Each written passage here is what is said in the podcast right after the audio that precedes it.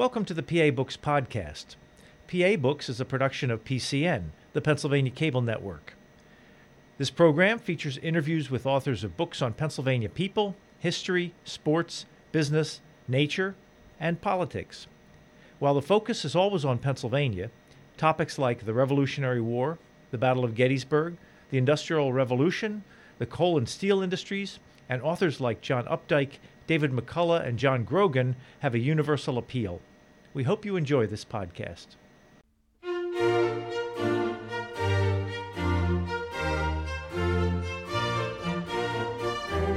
This week on P A Books, the editors of James Buchanan and the Coming of the Civil War, John Quist and Michael Birkner. Our guests are John Quist and Michael Birkner, and they are the editors of this book, James Buchanan and the Coming of the Civil War. John Quist, for someone watching this who knows almost nothing about James Buchanan, what should they know? Well, he was the fifteenth president of the United States. Uh, he was uh, essentially the president of the United States when the Civil War began. Secession occurred uh, during the uh, last uh, few months of his presidency. Uh, he's also the only president from Pennsylvania. Michael Birkner, you want to add anything? Well, obviously, uh, as an extension of that, he was our only bachelor president. Uh, he was a person who served his country in many different capacities and probably would not have become president if he hadn't uh, basically worked well and effectively in the various roles he took on for a number of presidents, including Minister to England, Secretary of State, served in the House, served in the Senate. So he really had quite a resume, and uh, that needs to be factored in. Mm-hmm. Elected in eighteen fifty-six. What was the eighteen fifty-six election like? What was going on in the country at the time? Well, uh, eighteen fifty-six election, there were three candidates for the uh, presidency. Uh, Buchanan received the Democratic nomination. Uh, the uh, new Republican Party nominated John C. Fremont. Uh, and uh, the uh, Whigs and uh, Know-Nothings uh, nominated former President Millard Fillmore. It was uh, uh, nationally a three-way race, uh, but it was a two-way race in the north between Buchanan and Fremont, a two-way race in the south between Fillmore and Buchanan. And, and Buchanan won the election by winning uh, almost every southern states and a, and a smattering of northern states. Yeah, I'd add to that that you, if you need to know something about fifty-six, aside from what John said, it was a, a time of great intensity in the country, uh, probably much more so than in the previous several elections, because uh, a number of Southerners, the, the so-called fire eaters, uh, said that if a sectional candidate like Fremont was elected, uh, they'd secede. Uh, now, how serious they were and how much support they had is debatable, but it was a concern. Uh, and Buchanan portrayed himself uh, as the candidate uh, who would quell a sectional agitation, who was uh, a national candidate as opposed to Fremont. Uh, and that, of course, helped get him over the finish line. It, it says in the book that he was um, a conservative within his party. What did that mean at the time, to be a conservative within the Democratic Party? Well, I was going to start by saying that there are really two different angles you can play on this. One is a conservative uh, in, in terms of strict construction of the Constitution, right? And then there's the the issue which overlaps that, which is conservative on issues of slavery. Uh, and so there are a number of Democrats in the North who are popular sovereignty Democrats, and there are a number of Democrats in the North who simply want to move away from the slavery issue entirely.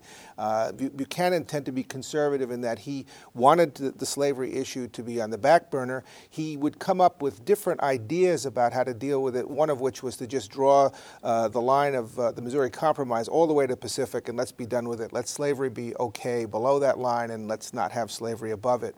Uh, but I think that uh, in general he was a conservative, and, and in terms of the slavery issue, he was considered a doughface, a northern man with southern principles. And he had his his political base uh, ultimately, uh, while president, was not Pennsylvania, was really uh, the states of the uh, the South, the slaveholding states, and uh, he he aimed to keep Uh, that wing of the party uh, pleased with him. He wasn't always successful in keeping uh, Uh, Southerners happy, and uh, but he was even less successful in keeping Northerners happy. The issue, him. of course, is was how much of this was pragmatic, and how much of this is his temperament and his outlook. John's exactly right that that's where his his uh, emphasis was on making sure the South was satisfied, at least until the very end of his presidency. Um, but it was because he was uh, a person who had most of his friends from the South, including uh, William R. King, who was probably his closest compatriot in the Senate, who was from Alabama. Uh, he was a person who was comfortable with Southerners in the messes that he lived in in, the, in Washington, mm-hmm. D C, comfortable with their point of view, and he sort of imbibed a, a very genial notion, uh, a, a polite fiction about what slavery was all about, if you will, on the basis of his intercourse with these people. Uh, he was not really realistic about what slavery was. But before we go too far, I, I'll probably be reading uh, snippets from this book, mm-hmm. but can you explain what this book is? Because if I read quotes out of the book, it's not necessarily your words. No, it's not. Uh, the uh, the book is a collection of essays uh, based on the work of, of a number of historians. Um, in two thousand eight, uh, uh, Michael and I worked together with some people of uh, Lancaster to put together a, a symposium which brought together a number of historians from across the country to uh, discuss James Buchanan and the politics of Uh, the eighteen fifties. And so uh, we took the essays from that symposium, uh, had the authors uh, revise them, edited them, and, and uh, put them in this book. Did you find uh, historians in your group who were Buchanan supporters or defenders? That's a good question. I, I, I think that I'd put it this way, that the, that there were people who, when they looked at Buchanan, did not fall into the trap Uh, of simple scorn for him. Uh, they they said, there's got to be something else here. And several of the scholars who wrote for this book uh, offered uh, perspectives on Buchanan that if they don't raise him out of the basement among presidents, they make us look at him in a, in a somewhat mm-hmm. more nuanced uh, way and, and notice that he did some things well as president. That mm-hmm. tends to get obscured when we focus on, you know, Dred Scott and Kansas and secession. And there's a there's a variety of viewpoints uh, in the book regarding Buchanan, um, with with uh, with a number of, of the contributors uh, uh, viewing him uh, not very sympathetically at all, and, and others not quite viewing him sympathetically yet, nonetheless, uh, uh, as as uh, Michael said, viewing him with a, with a, some nuance. What did he do well? Well, he seems to have uh, nipped the uh, the African slave trade uh, effectively. Uh, uh, it had been revived because slave trading was very profitable, uh, and you would not expect somebody who was a doughface to actually enforce the law as vigorously as Buchanan did it, uh, but he did. Similarly, there were these um, adventurers who went into Latin America, stirring up trouble and perhaps trying to Uh, annex, if you will, a slave uh, society into connections with the United States. And these filibusters, as they were known, uh, were really uh, not Buchanan's friends. Uh, he he made sure that uh, they were brought to justice. Uh, you wouldn't expect that about Buchanan, but uh, John Belohlavek mm-hmm. and some other scholars have shown that he did a very good job on that front. Another thing uh, one of our contributors says that Buchanan did well was to remove Brigham Young as uh, governor from uh, Utah Territory. Uh, Brigham Young had been uh, governor of, of Utah for uh, for ten years since the uh, since the Mormon settlement of Utah in eighteen forty-seven, and uh, he had been uh, appointed and uh, and reappointed territorial governor. Uh, Uh, Franklin Pierce had tried to remove uh, Brigham Young and uh, couldn't find anybody to take the job. Uh, Brig- uh, uh, James Buchanan did uh, remove uh, Brigham Young, uh, and uh, and uh, William MacKinnon gives uh, Buchanan credit for removing uh, Young as governor. At the same time, he says uh, that a lot of the problems that Buchanan had uh, throughout his presidency were exhibited uh, during the so-called uh, Utah Expedition, or Utah War as it's called, because uh, a number of people that uh, the Buchanan appointed uh, to carry out that, uh, that uh, mission of removing Young uh, were not very effective leaders. He also sent uh, about a third of the United States Army uh, to Utah to, uh, to remove Young, and it ended up being a very large, um, a very very expensive uh, affair that uh, might have been managed better. He sent, he sent a third of the army to Utah to remove Brigham Young as governor? Yes, he yeah. did. Yes, he did. The, the thing, army was was much smaller than maybe. Yeah, we're talking about an army of yeah. seventy-five hundred people, yeah. uh, but they were it would be added on to by local volunteers, which was part of the complexity and perhaps the problem here. The, one of the things about the Utah story, uh, to elaborate on John's point, is that uh, MacKinnon's article, which we think is a very fine uh, contribution to this book, uh, really shows the value of, of getting into uh, the sources and, and looking closely at things, because it isn't one way. Just as John said, he, Buchanan deserves credit for removing Young, who who deserved to be removed, but Buchanan forgot to tell Young that he was being removed, and he forgot to do a number of other things, including he neglected to tell the armed forces that he was sending that he had canceled the the postal contracts out west, which means that he had cut off communications with them accidentally by canceling these contracts and the Army not being able to communicate back with him. Mm-hmm. Uh, he was an impetuous character, and that's one of the things that runs against the grain of what normally we think of when we think mm-hmm. of Buchanan, because the classic view of Buchanan was that he was timid and weak and vacillating, uh, whereas uh, I think our book tends to show from the collection of essays that he was a much more impetuous and stubborn person on most occasions than he was uh, weak and vacillating. He wasn't mm-hmm. weak or vacillating in Utah. He wasn't weak or vacillating in Kansas. Uh, I think the, the moniker tends mm-hmm. to stick more on the secession crisis, but even there, there are complexities. Yeah, as as uh, uh, one of our contributors says, uh, Buchanan at times uh, exhibited errant decisiveness. Uh, it's a good it's a yeah, good phrase. Yeah, yeah. What was the Mountain Meadows massacre, part of the Utah? Well, uh, there uh, in the in the midst of this uh, large expedition of the United States Army uh, on its way to Utah, and and again, as as Michael said, the um, uh, Buchanan had not. Uh, really informed uh, Brigham Young that he was going to be relieved as as governor. So, so Mormons, uh, thinking that this was another chapter in the by then long history of persecution, were were prepared for uh, for the worst. And then, uh, uh, what was in Utah rather um, uh, practically a warlike uh, situation, uh, a train of immigrants on its way from uh, Missouri and Arkansas. Uh, to uh, Southern California was uh, was massacred uh, by settlers in uh, in southern Utah on uh, September eleventh of all days, eighteen fifty-seven. Uh, with about uh, one hundred twenty, one hundred twenty-three uh, men, women, and uh, and children, say over uh, the age of four, all all killed by uh, by a band of uh, Mormon settlers.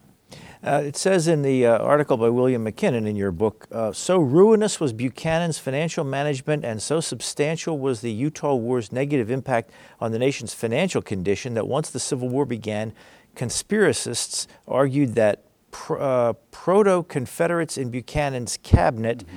had deliberately launched the Utah expedition to undermine the U S government's financial ability to combat mm-hmm. secession. Think they, they were thinking that far in advance?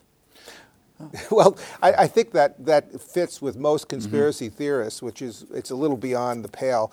Uh, Buchanan wasn't thinking along those lines, and neither no. were the so-called neo-Confederates or pro, proto-Confederates in his in his cabinet. Uh, I who were think, really Union men who, uh, in, in the eighteen fifties. Right. Yeah, I mean, did, did Buchanan bungle finances? Yes, I think that yeah. would be a fair statement, but that's a far... Uh, stretch, I think, from suggesting that he was trying to yeah. cripple the government. We know enough about Buchanan's behavior during the secession crisis to know that uh, he did his job. He executed uh, the, the role of the President of the United States according to uh, you know his oath. Uh, Jacob Thompson, Secretary of the uh, Interior, John Floyd, Secretary of Defense, Howell Cobb, Secretary of the Treasury, they all supported uh, the uh, the Confederacy. Uh, during the during the Civil War, but in the eighteen fifties, they were they were supportive of the Union. Uh, they were supportive of the Union as many people who later supported the Confederacy were, so long as they could rule it. To, to use the uh, uh, uh, words of another historian. Um, and uh, and when uh, their when their states seceded, when the Confederacy uh, was created, they uh, they they joined uh, with the Confederacy, and and for that matter, did so. Uh, went right from uh, Buchanan's uh, cabinet to uh, supporting the Confederacy while he was uh, still president. I might add that this was really fortunate for the country. Uh, and you might say, well, why is there these, these cabinet members leaving good? Well, think about it. Buchanan wasn't a strong figure in terms of responding to secession. He was going to look for what the legalisms were. That wasn't strong leadership. But when he had to replace these people, he replaced them with people who were strong unionists, mm-hmm. uh, including Joseph Holt from Kentucky, including uh, a, then, then on to Oregon, born in Kentucky, from Oregon, uh, and, and uh, his closest Uh, political associate, Jeremiah Black, who had been his attorney general, shifted over to Secretary of State and suggested that uh, Buchanan then appoint his assistant, Edwin Stanton, to become mm-hmm. attorney general in his place. These three men, if you will, gave Buchanan his backbone during the secession mm-hmm. crisis. At one point in December, and this is really one of the things that, that I learned most from this book, it looked as though Buchanan might just say very little to nothing about all of the goings-on in the southern states. And Black told him it, it would be a mark against him and it would be a disgrace if he didn't write some a, a state paper that made it clear that secession was unacceptable.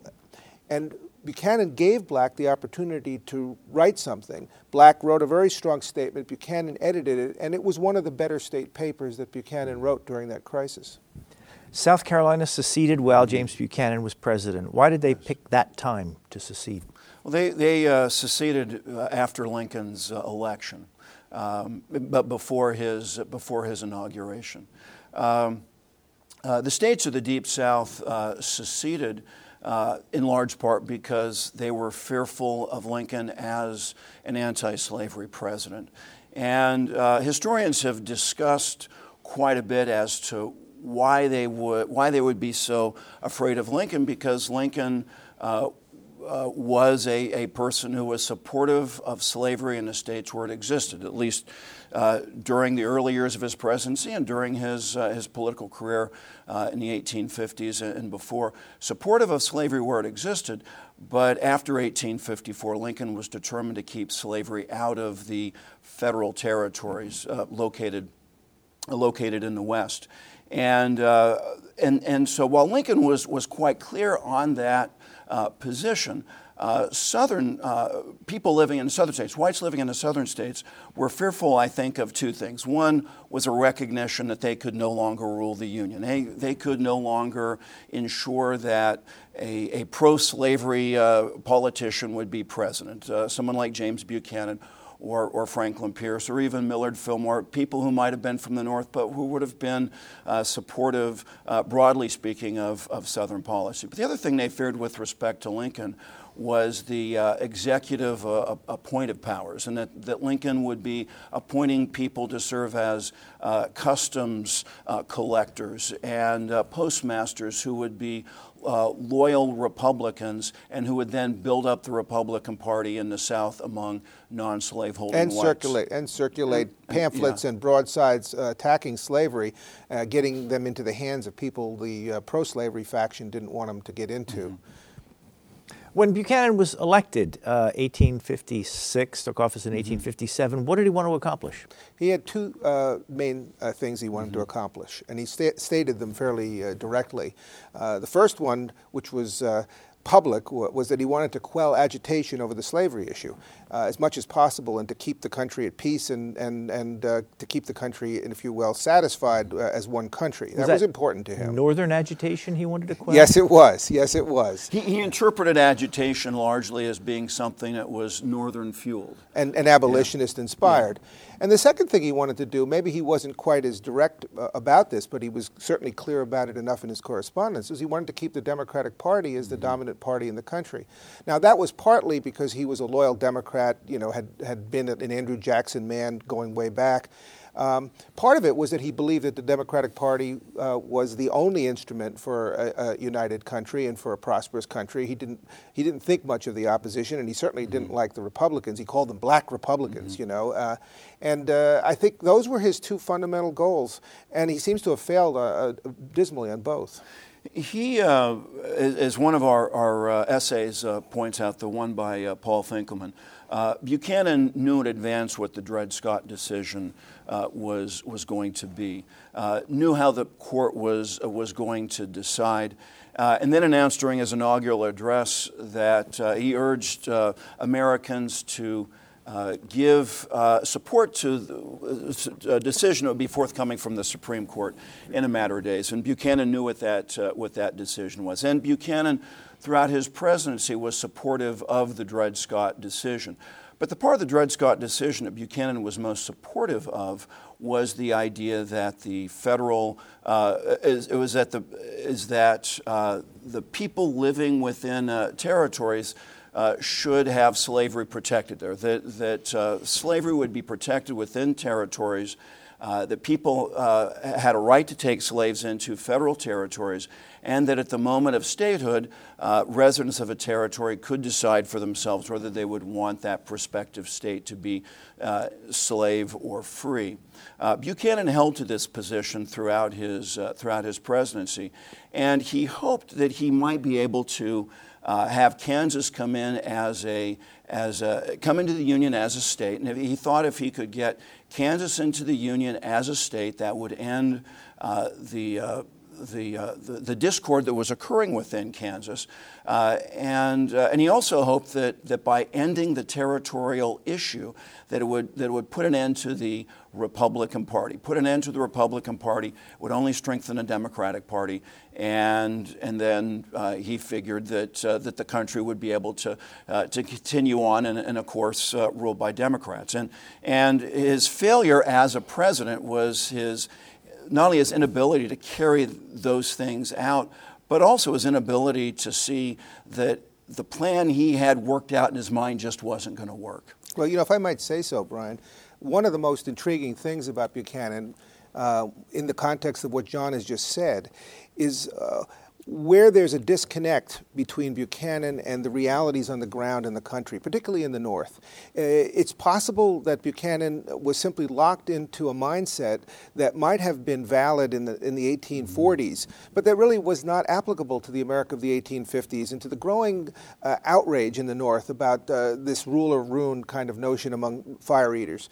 Uh, the, the growing moral component of the attack on slavery.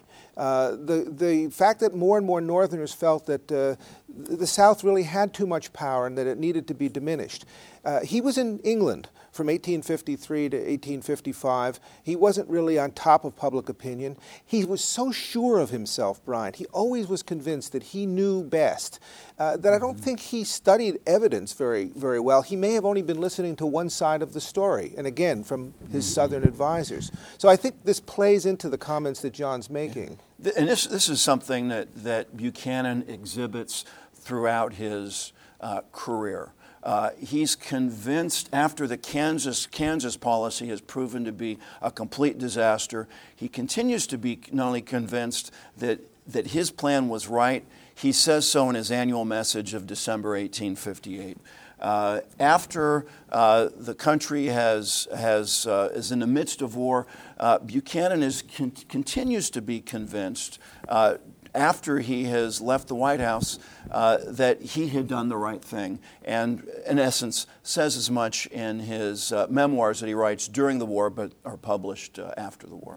Gene Baker, who has written a book about James Buchanan, was on this mm-hmm. program for it, wrote a chapter in your book, and she says he was the most dangerous of chief executives, a stubborn, mistaken ideologue whose principles held no room for compromise.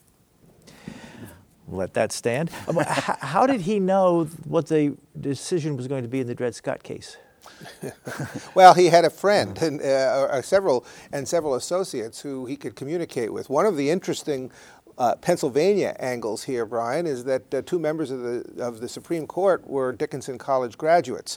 Uh, one of them, a Pennsylvanian named Robert Grier, the other a Marylander uh, named Roger Brooke Tawney.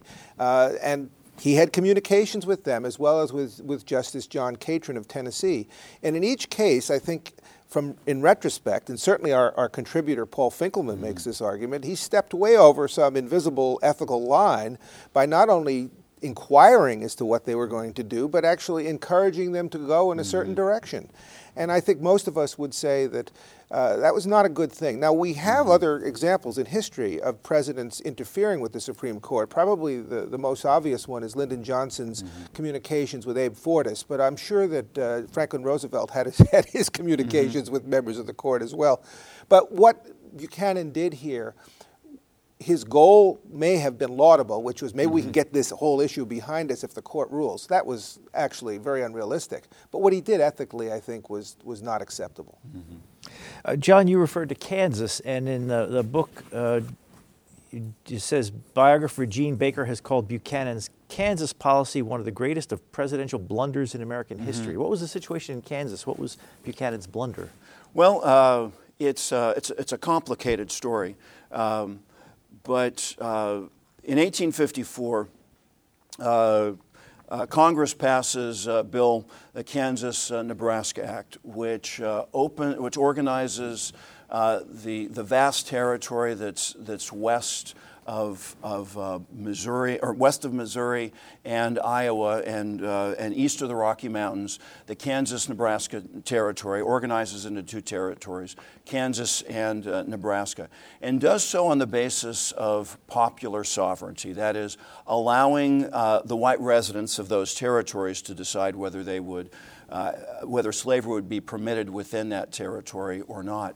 Um, During the final two years of the Pierce administration, large numbers of settlers went into uh, Kansas uh, from the north and from the south uh, with an eye towards getting cheap land, uh, place to farm. Uh, but but the, the result was uh, a lot of uh, fighting uh, as to uh, Kansas's political future. Should Kansas be a territory that would uh, legalize slavery or not? Literal uh, fighting. Lit- lit- literal fighting. Uh, uh, in the, the Kansas War, there's there's probably two hundred or so people who were killed in a uh, in a place with a population of between ten and twenty thousand, and so it's it's uh, it's it's pretty serious stuff.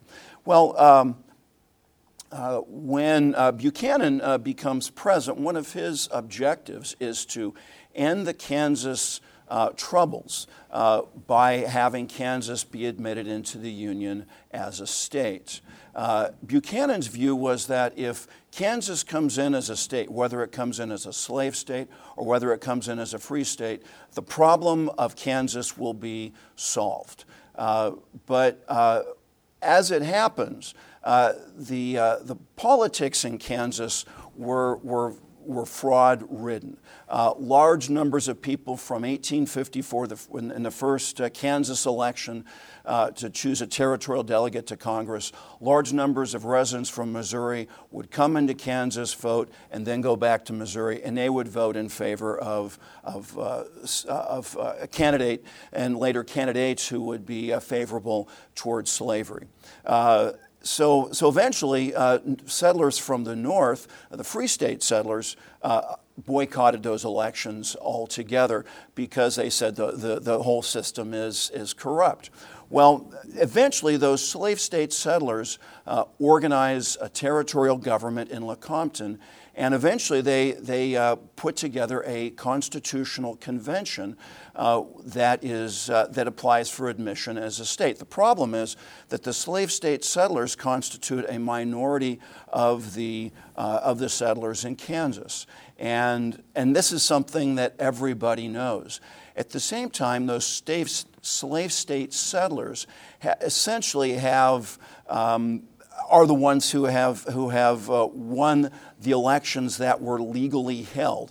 And Buchanan, being the legalist, uh, says, in effect, that the Lecompton Constitution uh, was one that had, had uh, gone forth through the legitimate uh, mechanisms of, of choosing uh, a, a prospective let state me, let constitution. Let me interrupt here and say simply that uh, I can put this very quickly, that Buchanan's legalism trumped any sense mm-hmm. of justice and fair play, if you just abstract what John is saying.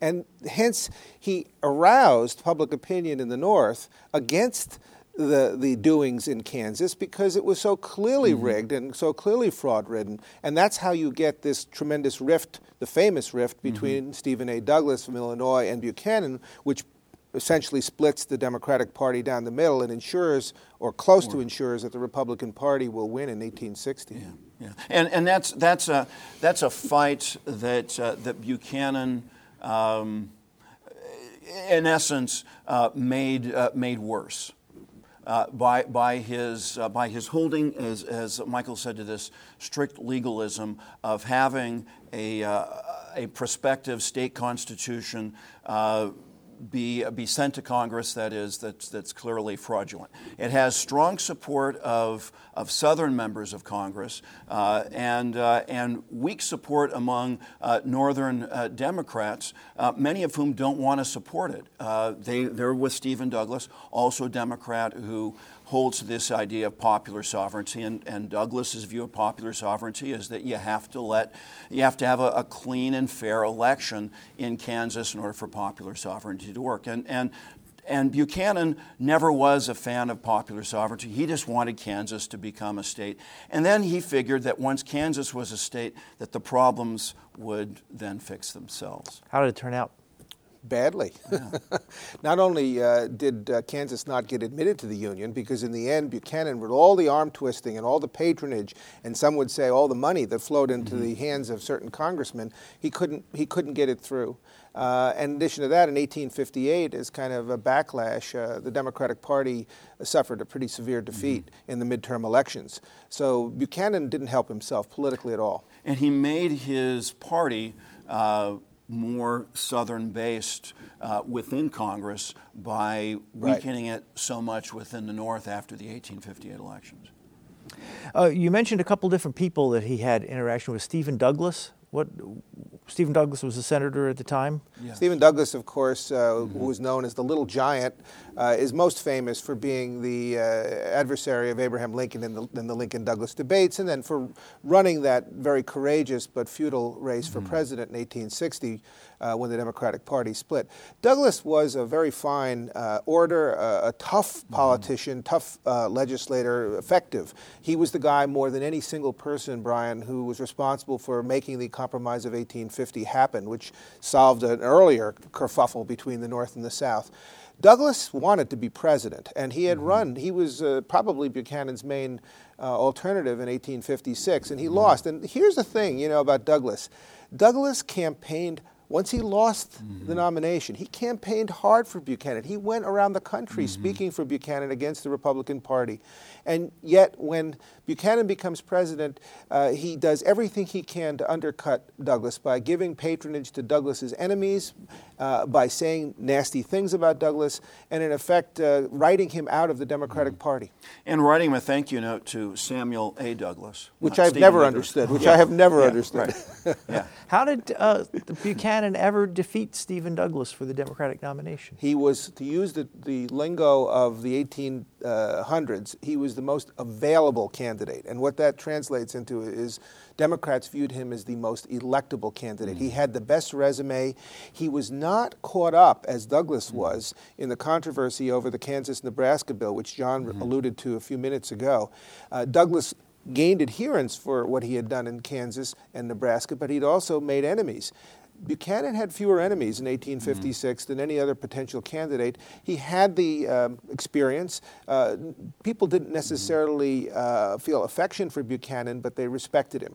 And it got him the nomination. And, and an irony in eighteen fifty-six is that Uh, Stephen Douglas was one of the preferred candidates of the Southern uh, delegates to the Democratic National That's Convention.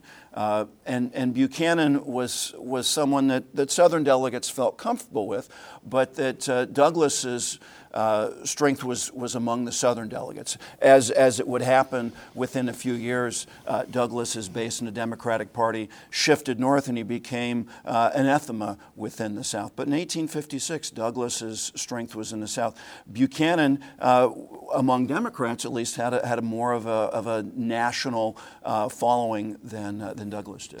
Now, you said a little bit earlier that this book is based on a, a conference mm-hmm. that the two of you put together, and um, there are not a lot of books about James Buchanan, not a lot of historians mm-hmm. have focused on him. What do, do you each find appealing in him that would make you want to well, write about him? If you're going to use the word appealing, I think it's it's less that we find him personally attractive mm-hmm. as a candidate or as a as a president than that he has been, uh, I think, unduly neglected as president. I mean, he mm-hmm. we oscillate between scorn and vilification mm-hmm. on one side and neglect on the other.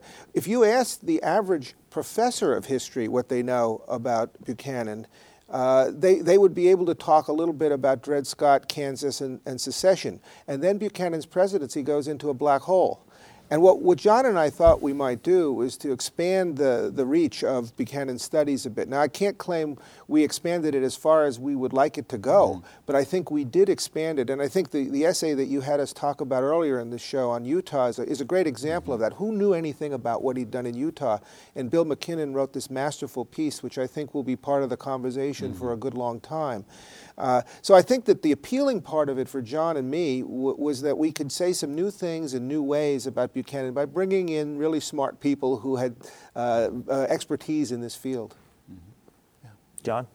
Um, well, I I've, I don't find uh, Buchanan uh, at all appealing, uh, but he is he, intriguing. Yeah, uh, but uh, but there's a there's there's a there's a uh, I think a fascination about about anyone who can succeed in being Uh, elected president of the United States. There's a there's a bit of skill and a, and a bit of luck uh, that's involved in it, and and certainly uh, Buchanan uh, is a person who who had a had who had some good political skills. Uh, he he was elected to, as Michael said earlier, state legislature, U S House, U S Senate. Uh, he served as a Secretary of State, served as uh, a minister or ambassador both to Russia and to uh, to Britain.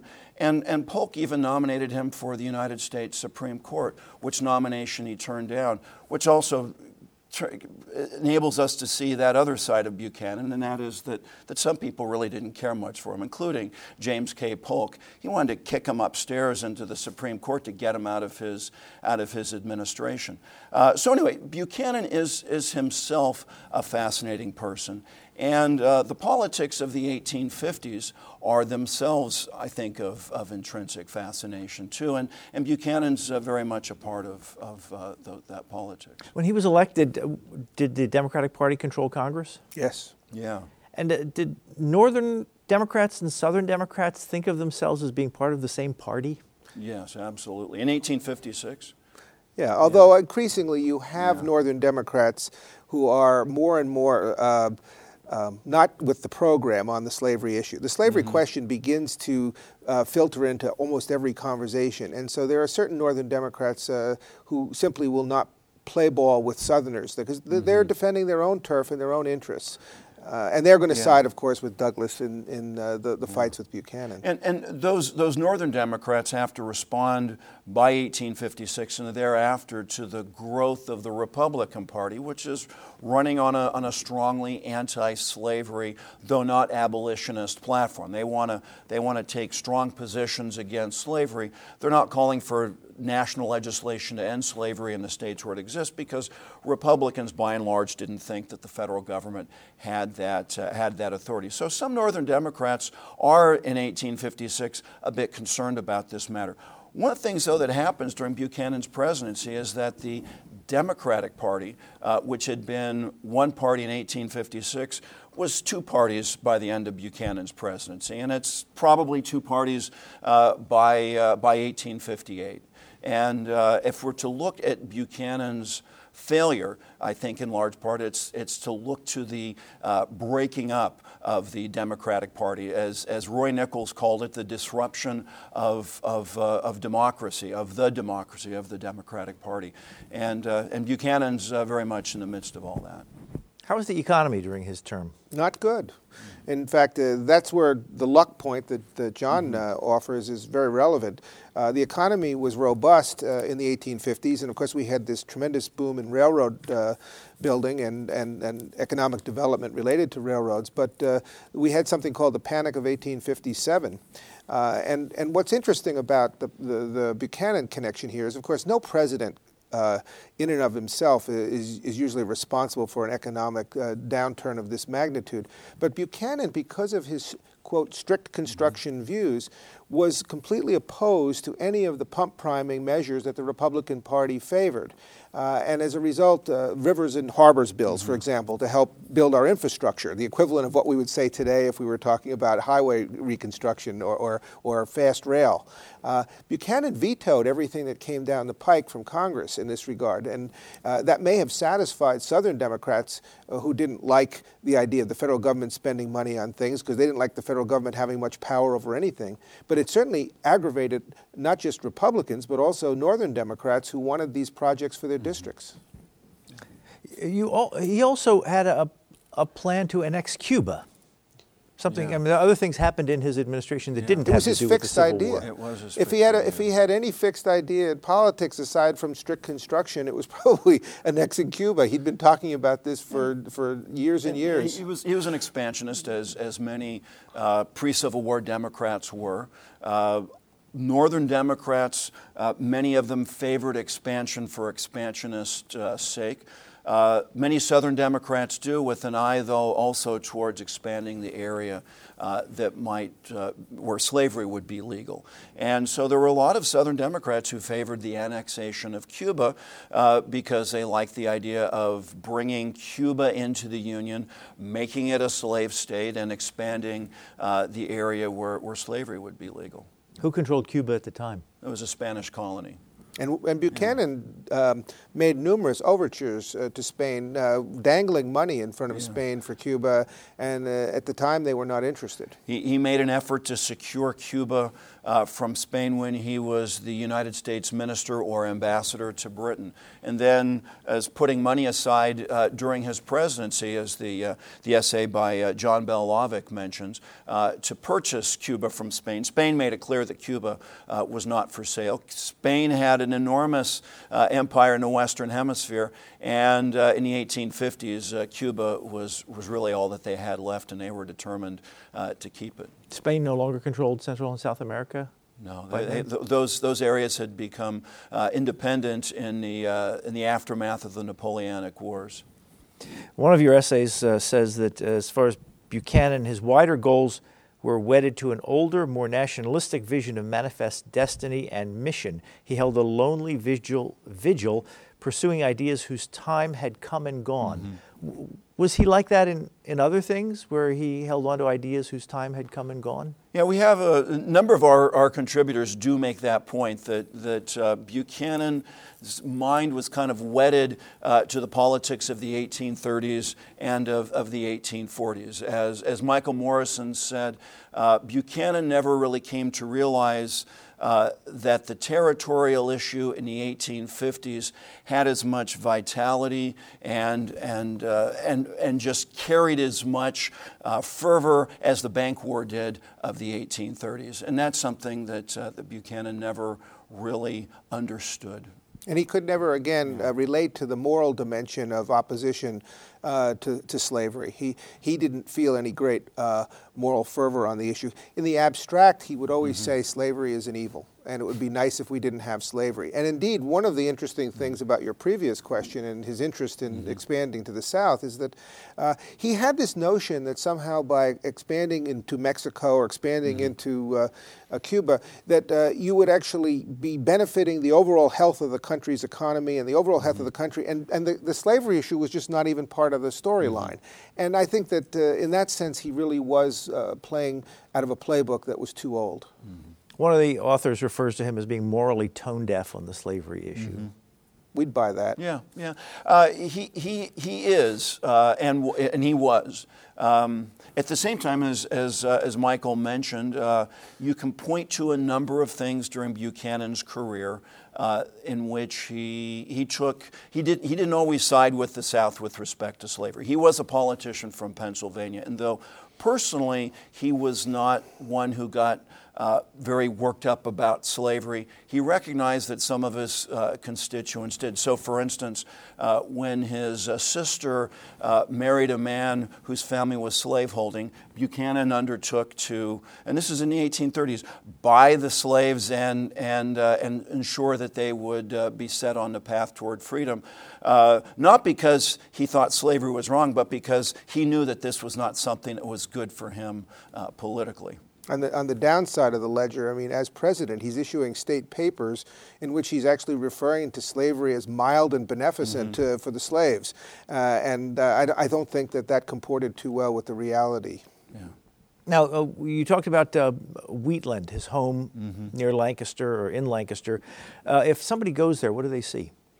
Well, they're going to see what it was like for him to live in that house. It's a beautifully preserved uh, home. I, I believe that only uh, about four of the original seventeen acres surrounding the house are still there as, as they would have been in his day. I mean, he was growing things and so forth. And now they have, they share uh, the property with Lancaster History dot org, the former Lancaster County Historical Society. But I'll tell you, it's a wonderful house uh, because you go into these homes and you see artifacts from Buchanan's time. You know, you've got the portrait of Queen Victoria in there, which was given to him. His study is something that John and I would, would uh, you know, uh, die for, because he's got a lovely study with all his, his books and, uh, and state papers in there, where he did much of the work uh, uh, when he was not in Washington.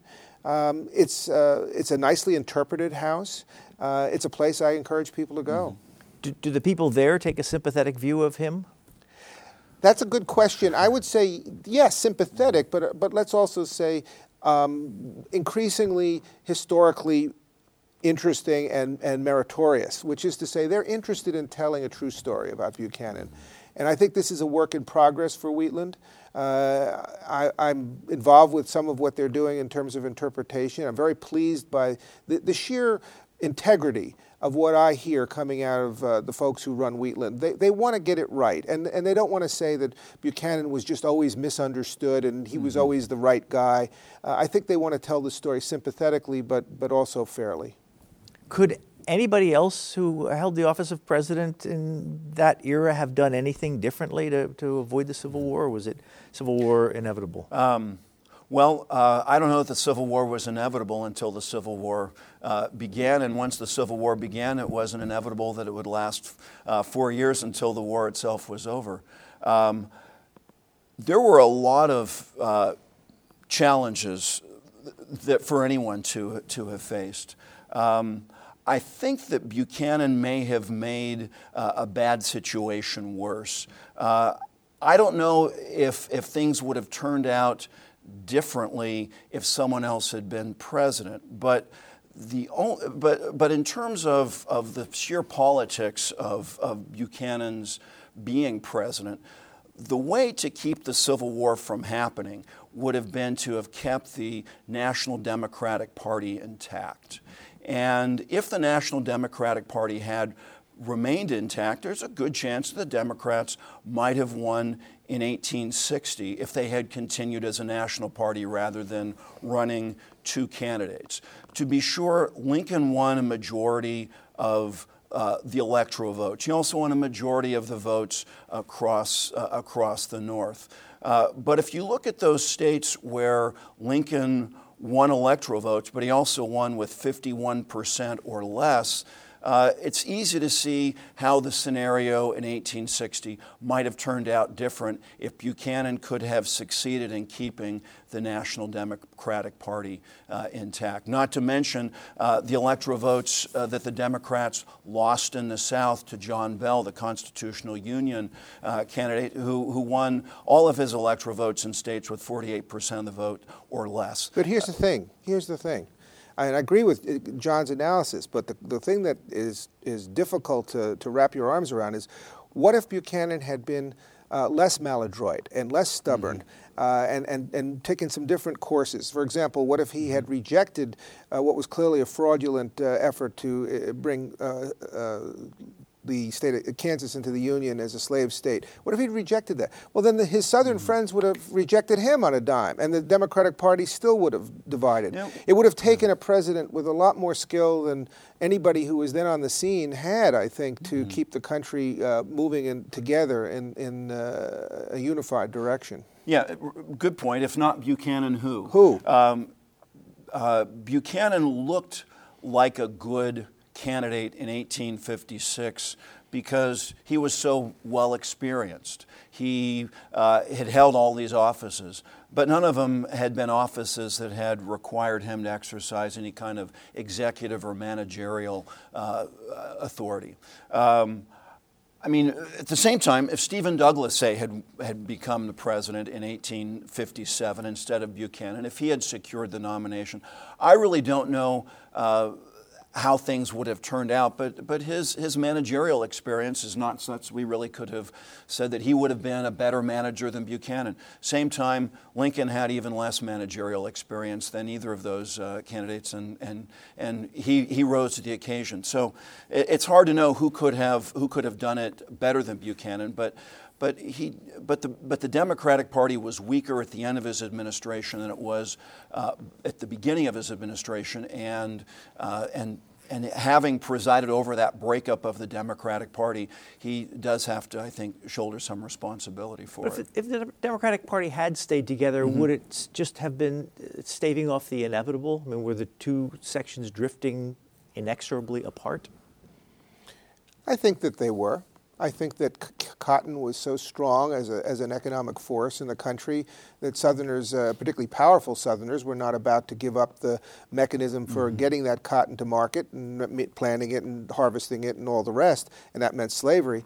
Uh, I, I'm, I'm more of the structural, uh, you know, interpretation, which I don't think it's just blundering politicians mm-hmm. that got us a Civil War, Brian. I, I think it's a, it's clearly a combination of both. Uh, one of the comments in the in the panel discussion that John moderated Uh, says that uh, in response to this kind of a question, says that the the, uh, the the the Civil War probably was inevitable, but it was certainly helped mm-hmm. along by blundering politicians, and that's mm-hmm. more or less where I'd come down. Yeah. Um, if if uh, at the same time, uh, the uh, the states of the Deep South were, I believe, uh, worried in eighteen sixty and eighteen sixty-one by uh, trends that they saw occurring in the states of the Upper South. Uh, in uh, Delaware, which was uh, only a slave state in name. Maryland almost becoming just a slave state in name. Uh, concerns that, that Kentucky and Missouri uh, were not going to be uh, forever wedded to slavery, and perhaps Virginia as well.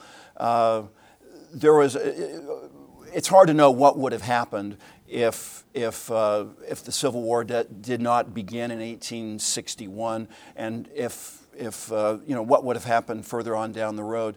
Um, but uh, but at the same time, looking at uh, eighteen sixty, eighteen sixty-one, uh, the, the, if there hadn't been the breakup of the Democratic Party, uh, it would have perhaps postponed it. But but I guess we'll never know. Oh, did Buchanan ever talk about running for a second term? He actually uh, said right off the bat on being inaugurated he wasn't going to run for a second term. So his, his goal mm-hmm. was to, as John said, hold the Democratic Party together. He failed at that. He never mm-hmm. really. I mean, he was he was uh, our one of our oldest presidents, uh, and and uh, born in seventeen ninety-one. So when he takes office, he's already sixty-five years of age. Uh, he had come into office with National Hotel Disease, uh, uh, which he had gotten through bad water in uh, in uh, the, the capital in the Willard Hotel, and so he actually left the White mm-hmm. House in somewhat better physical condition than he came in. National uh, Hotels Disease. Yeah, it's, uh, what would you call it, John? Uh, uh, uh, bad bad food, bad water, uh, yeah. yeah I mean, gastrointestinal. It, gastrointestinal oh, problems, I get let's, it. Let's, yeah. let's put it that way. yeah. Uh, and so...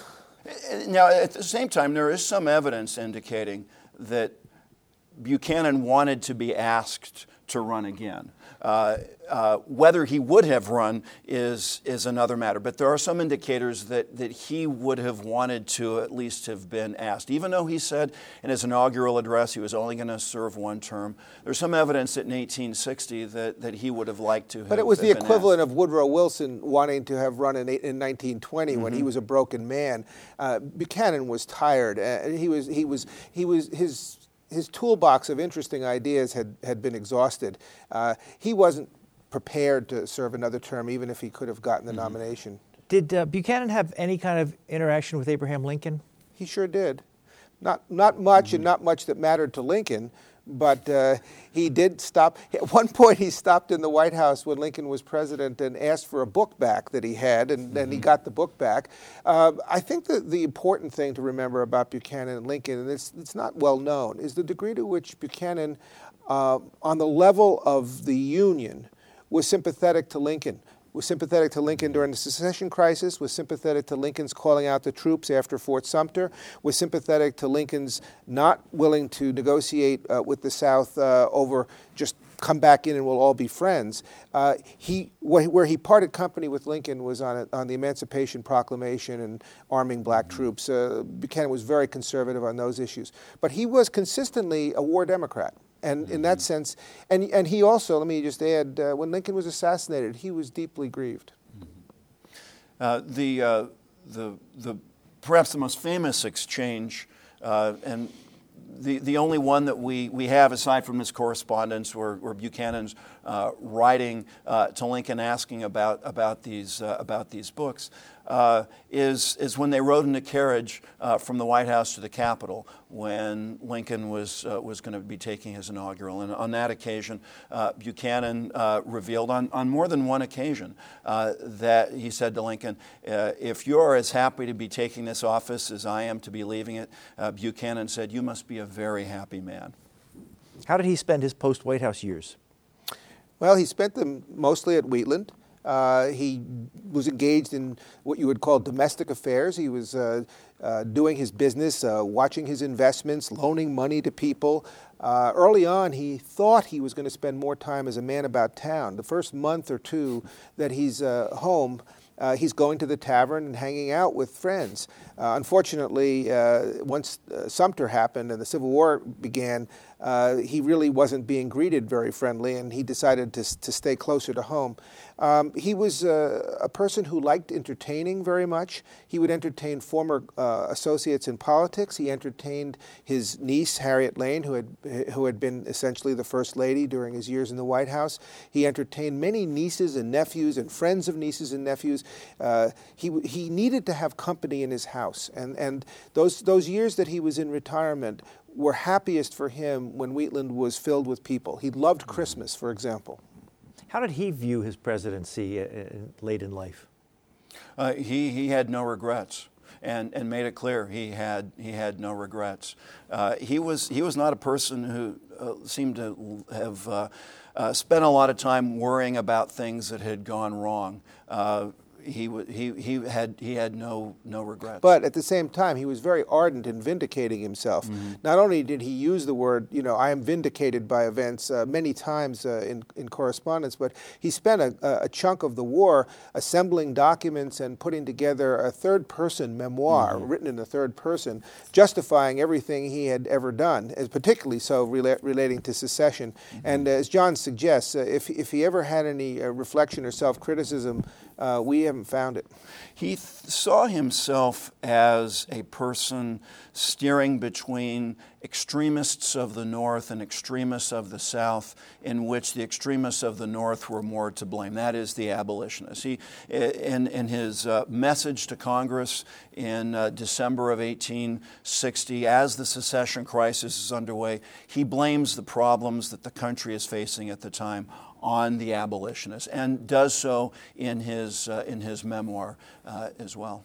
There's uh, in the uh, introduction, I believe it is, which one of you two wrote. It says uh, his administration organ in the nation's capital, the Washington Constitution, printed editorials supporting secession. Gene Baker refers yes. to Buchanan's final months in office as a collaboration yeah. with the South, observing that his favoritism toward the South bordered on disloyalty. Yeah, she does mm-hmm. say that. Yeah, yeah. Uh, I don't think that there's a strong argument to be made that he was anything other than uh, a determined unionist, and that he was going to do whatever he could up to the point of, of provoking a war.